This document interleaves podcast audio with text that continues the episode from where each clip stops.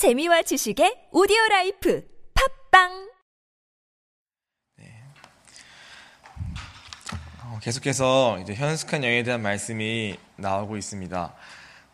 음, 뭐 저도 그렇지만 여러분도 마찬가지로 아마 이것을 읽으시면서 현숙한 여인이 되고 싶다는 생각을 많이 하실 것 같습니다. 음, 그런데 한 가지 우리가 더 스스로 물어봐야 할 것은 그렇다면 왜 현숙한 여인이 되고 싶은가에 대해서 한번 좀 생각을 해 볼 수 있으면 어떨까 싶습니다.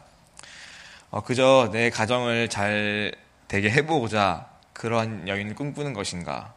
또는 여기 써 있는 것처럼 이렇게 능력 있고 또 지혜 있고 또 성실하고 근면해서 그런 것들로 인해서 사람들에게 인정받는 그러한 능력 있는 사람이나 아내가 되고자 해서 이것을 소망하는가?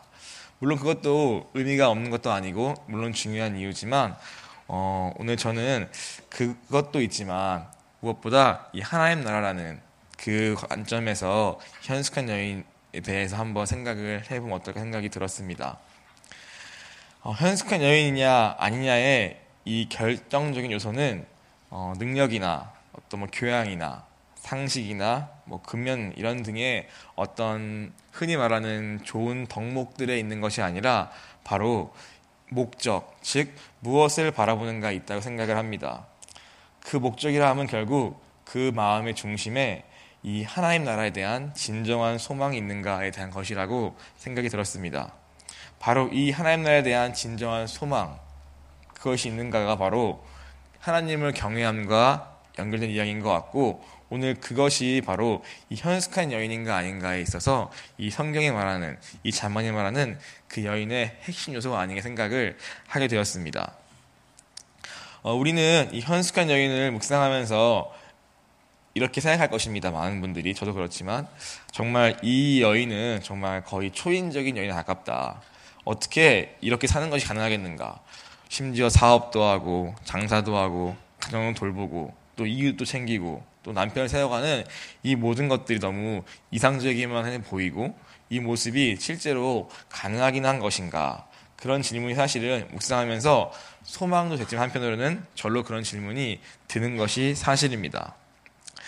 오늘 이 한계가 없어 보이는 것처럼 보이는 이 능력을 가진 현숙한 여인이 어, 우리에게 그냥 불가능에 가까운 이상을 제시하기 위함에 불과한 것인가 생각했을 때 아마 그것은 아닐 것입니다.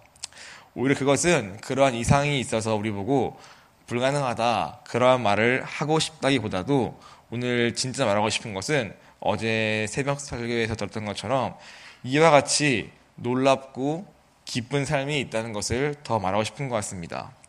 겉으로 봤을 때는 끊임없이 수고하는 것 같고 또 희생하는 것 같고 잘 드러나지 않는 것 같은 이 한 여인의 모습이 보여지지만 이 너머에 있는 이 삶에 기쁨이 있고 거기에 힘이 있고 또 그걸 통하여서 그러한 그 힘이 있고 기쁨이 있는 그러한 삶이 이 눈에 보이는 수고와 희생과 이 헌신 너머에 그것이 있다. 그것을 누릴 수 있는 그러한 삶이 있다고 오늘 우리에게 거꾸로 도전하고 소망을 주고 있는 것이 아닌가 생각을 하게 되었습니다. 그리고 어떻게 그러한 삶이 가능한가라는 질문 앞에서 아까 말했던 것처럼 그것이 가능한 이유는 바로 우리의 모든 삶의 소망이 이 여인의 모든 삶의 소망이 바로 그 목적이 이 보이지 않지만 그러나 분명히 존재하는 이 하나님 나라에 있기 때문에 그것이 가능하다고 오늘 이 말씀은 우리에게 먼저 말씀하고 있는 것 같습니다. 바로 이 하나님 나라에 대한 소망, 그 나라를 세워가자 하는 그 마음 때문에 오늘 이 여인의 이 모든 수고와 헌신이 의미가 있는 것이며 오늘 그 너머에 있는 그 여인의 힘이 있고 힘이 넘어 있는 기쁨까지 심지어 있는 것이다. 오늘 그러한 삶이 오늘 우리에게 있다라고 오늘 자음 말씀은 먼저 우리에게 도전하고 소망을 주고 있는 것 같습니다. 오늘 어, 이 말씀은 비단 가정에서 한 남편의 아내로서 해당하는 얘기뿐 아니라 오늘 이 교회 또 하나님 나라를 붙잡고 세우고자 애쓰는 모든 사람에게도 이 현숙에 있는 말씀은 동일하게 붙잡을 수 있는 말씀인 것 같습니다. 13절부터 어, 19절까지는 이 현숙한 여인이 근면함으로 또또 기쁨으로 이 가정에 있는 이 경제를 세워가는 그 여인의 모습에 대해서 설명하고 있습니다. 그리고 오늘 본문인 20절부터 27절까지는 이 든든한 가정 경제를 세운 것을 기반으로 하여서 또 그것이 구체적으로 확장되어져 가는 이 하나님 나라에 대해서 오늘 그것이 이웃으로 또 자기 가정으로 또 그리고 남편을 통한 공동체로 그렇게 하나님 나라가 확장되어져 가는 것에 대해서 말하고 있습니다. 어, 먼저 첫 번째는 바로 20절 나오는 이웃에 대한 얘기입니다. 그는 곤고한 자에게 손을 펴며 궁핍한 자를 위하여 손을 내밀며 말합니다. 즉 현숙한 여인이 앞에 말한 것처럼 힘쓰고 애써서 자기 가정을 든든히 세운 다음에는 거기서 멈추는 것이 아니라 그 여인의 관심은 바로 이웃의 곤고한 자와 궁핍한 자에게 그것이 넘어간다는 것입니다. 이 말, 이 말을 원문으로 보면은 이런 말이라고 합니다. 그녀는 그녀의 손바닥을 비천한 자에게 펼쳤다라는 말의 뜻이라고 합니다. 곧 19절에 나오는 그 손으로 손뭉치를 들고 손가락으로 가락을 잡았던 무언가를 움켜쥐고 있었던 소유를 모으기 위해서 그 손을 움켜쥐었던 그것을 그 도리어 편다 이웃을 위해서 펼쳤다는 의미를 갖고 있는 것입니다. 곧 소유를 그냥 움켜쥐고만 있지 않고 그것을 주위에 있는 궁핍한 자와 필요한 자에게 그것을 베푸는 것을 의미하는 것입니다. 이것은 어떻게 가능합니까?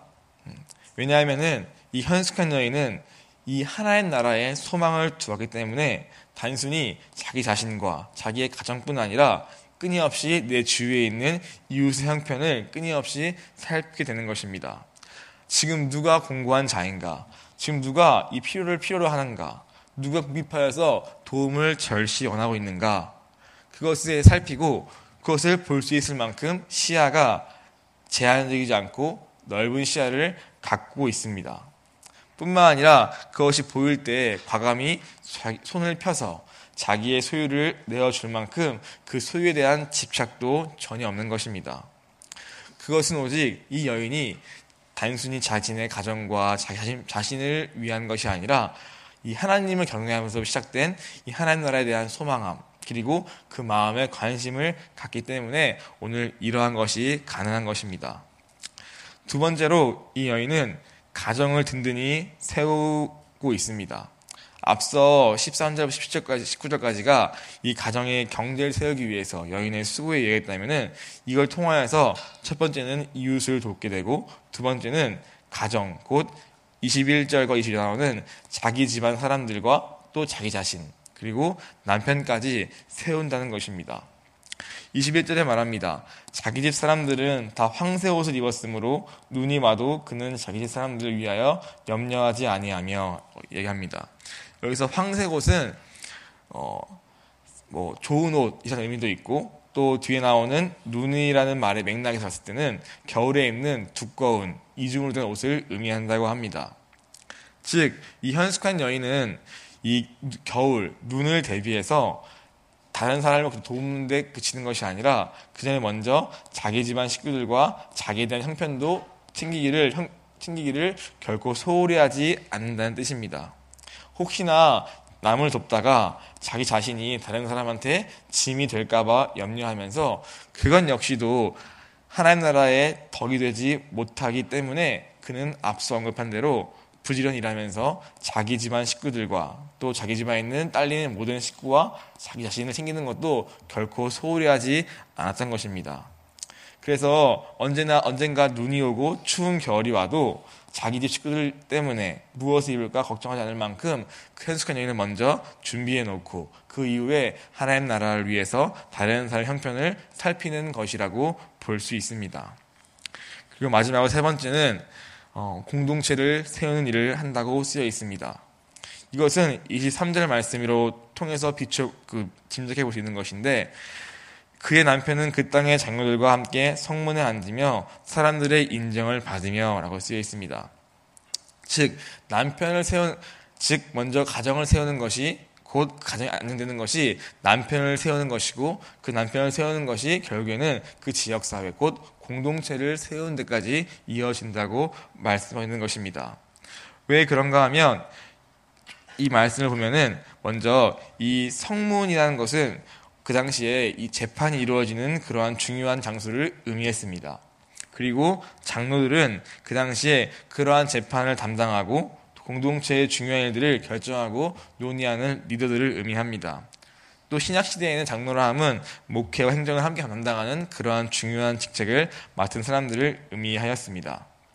따라서 이 말씀처럼 그 남편이 성문 앞에 앉아서 장로들과 함께 있다는 것은 곧 이와 같은 이와 같이 공동체 리더가 되어서 공동체가 발에 나아갈 수 있도록 사람들을 돌보고 또 옳고 그름을 중재하는 그러한 제사장 같은 역할을 하게 된다는 것을 의미한다고 볼 수 있는 것입니다. 곧 이 한 현숙한 여인의 앞서 말했던 이 수고와 이 헌신과 희생을 통하여서 결국에는 가정이 안정되게 되고 그 안정된 가정을 통하여서 남편은 자신의 본래 할수 해야 했던 일인 바깥일, 곧 방금 말했던 공동체를 다스리고 또 하나님의 뜻을 실천하는 그 일을 안정되게 할 수 있게 되고 그걸 통하여서 결국에는 공동체의 번영과 안정이 함께 온다는 것입니다. 이것이 바로 현숙한 여인이 통하여 세워지는 이웃과 또 자기 가정과 또 공동체 즉 하나님 나라가 이와 같이 확장되어 간다는 것을 오늘 말씀은 어, 말씀하고 있다는 생각을 하게 되었습니다. 어, 저는 이 말씀을 조금 생각해서 저한 적용했을 때, 어, 이 현숙한 여인이 사실은 뭐 제가 여자도 아니고 아내도 아니지만, 음, 아까 처음에 기도했던 것처럼 오늘 이 현숙한 여인이 사실은 교회와 그리스도의 관계에 비추어 생각해 보았을 때 오늘 저한테는 생각할 수 있는 부분이 있었던 것 같습니다. 어, 교회를 흔히 가리켜서 그리스도의 신부라는 표현을 합니다. 그리고 그 교회는 곧 우리 각자 자신을 의미한다고도 볼 수 있을 것입니다. 그런 관점에서 오늘 스스로 질문을 했을 때 오늘 나는 과연 이 현숙한 여인으로서 주님의 집인 교회를 든든히 세하고 있는 자리에 있는가? 아니면 그저 나의 열심에만 취한 채로 주님의 마음과 뜻과는 무관하게 그렇게 하고 있는 것은 혹시 아닌가 생각을 해보게 되었고 또 나의 수고와 헌신을 한다 하지만 오늘 그것이 과연 나의 남편 되시는 예수님이 영광을 받고 높임을 받는 그러한 수고 헌신인 것인가? 라는 질문을 준비하면서 한번 해보게 되었습니다. 음, 어쩌면은 지금 교회는 이 현숙한 여인을 많이 필요한 시점인지도 모르겠습니다. 뭐 항상 그랬겠지만요. 음, 우리의 왜냐하면은 우리의 이 남편 되신 예수님이 이제는 이 교회를 어, 이 세계를 향하여서 이 선교를 향하여서 인도에 가시면서 이제는 땅 끝까지 복음을 전하라는 그러한 지상 대명령으로 마지막 사명으로 우리 교회를 끌어가시고자 하시는 것이 오늘 제 눈에도 많이 보이기 때문입니다. 그 남편의 뜻을 헤아려서 오늘 지금 우리가 먼저 해야 할 것은 현숙한 여인과 같이 오늘 이 가정을 즉 교회를 든든히 세우기에 힘써야 하는 생각을 스스로 하게 되었습니다. 왜냐하면 아마도 저희가 이 행정 간사다 보니까 더 이 말씀을 그렇게 보게 되는 것도 있는 것 같긴 합니다. 합니다만은 그래도 불구하고 오늘 정말 생각하게 되는 것은 오늘 나는 이 현숙한 여인과 같이 오늘 주님의 몸된 이 교회, 이 가정을 그렇게 세워간 일에 과연 힘쓰고 있는 것인가 생각을 하게 되었습니다. 어, 동시에 혹시 그렇지 않은 자리에 있다면 오늘 이 말씀을 통하여서 소망하는 것입니다.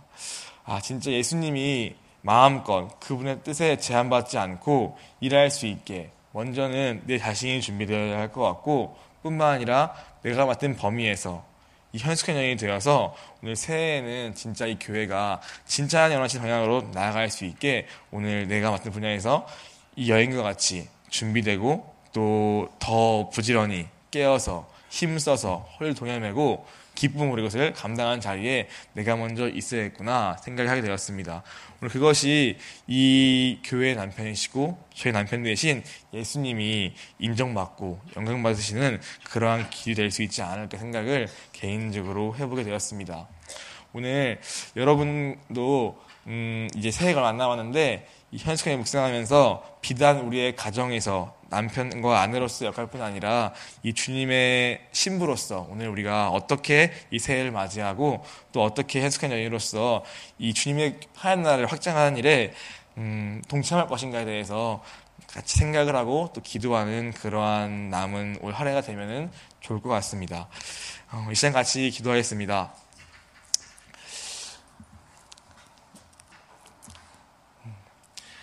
사랑하는 주님, 우리 모두가 이 현스커 여인과 같이 되기를 간절히 소망합니다. 음, 비록 지금 우리의 모습은 그렇지 않을지라도 오늘 이 말씀을 통하여서 먼저는 이 하나님 나라에 대한 소망이 커지기를 소원하고 오늘 내가 있는 자리에서 그것이 가정이 되었든 그것이 교회의 어떤 사역이 되었든 그것이 어디든 간에 오늘 주님의 신부로서 그리스도의 신부로서 오늘 주님을 기쁘시게 하고 주님의 뜻을 마음껏 펼칠 수 있게 오늘 우리가 그 자리에서 그 충분히 감당하는 우리 되기를 주님 간절히 소원합니다. 아버지 일하여 주옵시고 이 새해에는 하나님 주님이 교회에 보여주시는 많은 비전과 또 가고자 하신 방향이 있음을 주님 보게 됩니다. 오늘 그 앞에서 우리가 그저 내 코앞에 나의 유익과 나의 관심과 내 목표에만 취해서 오늘 거기에만 갇혀 있는 그러한 삶이 아니라 오늘 말씀처럼 내 주변을 살피고 또 내 자신을 살피고 무엇보다 오늘 우리 남편 대신 그 주님이 마음껏 일할 수 있게 주님이 하시고 하신 일을 할 수 있게 오늘 먼저 이 내실을 다지고 이 교회를 든든히 세워가는 일에 하나님 우리를 사용하여 주옵소서 이 시간 같이 함께 주님을 크게 기도하겠습니다.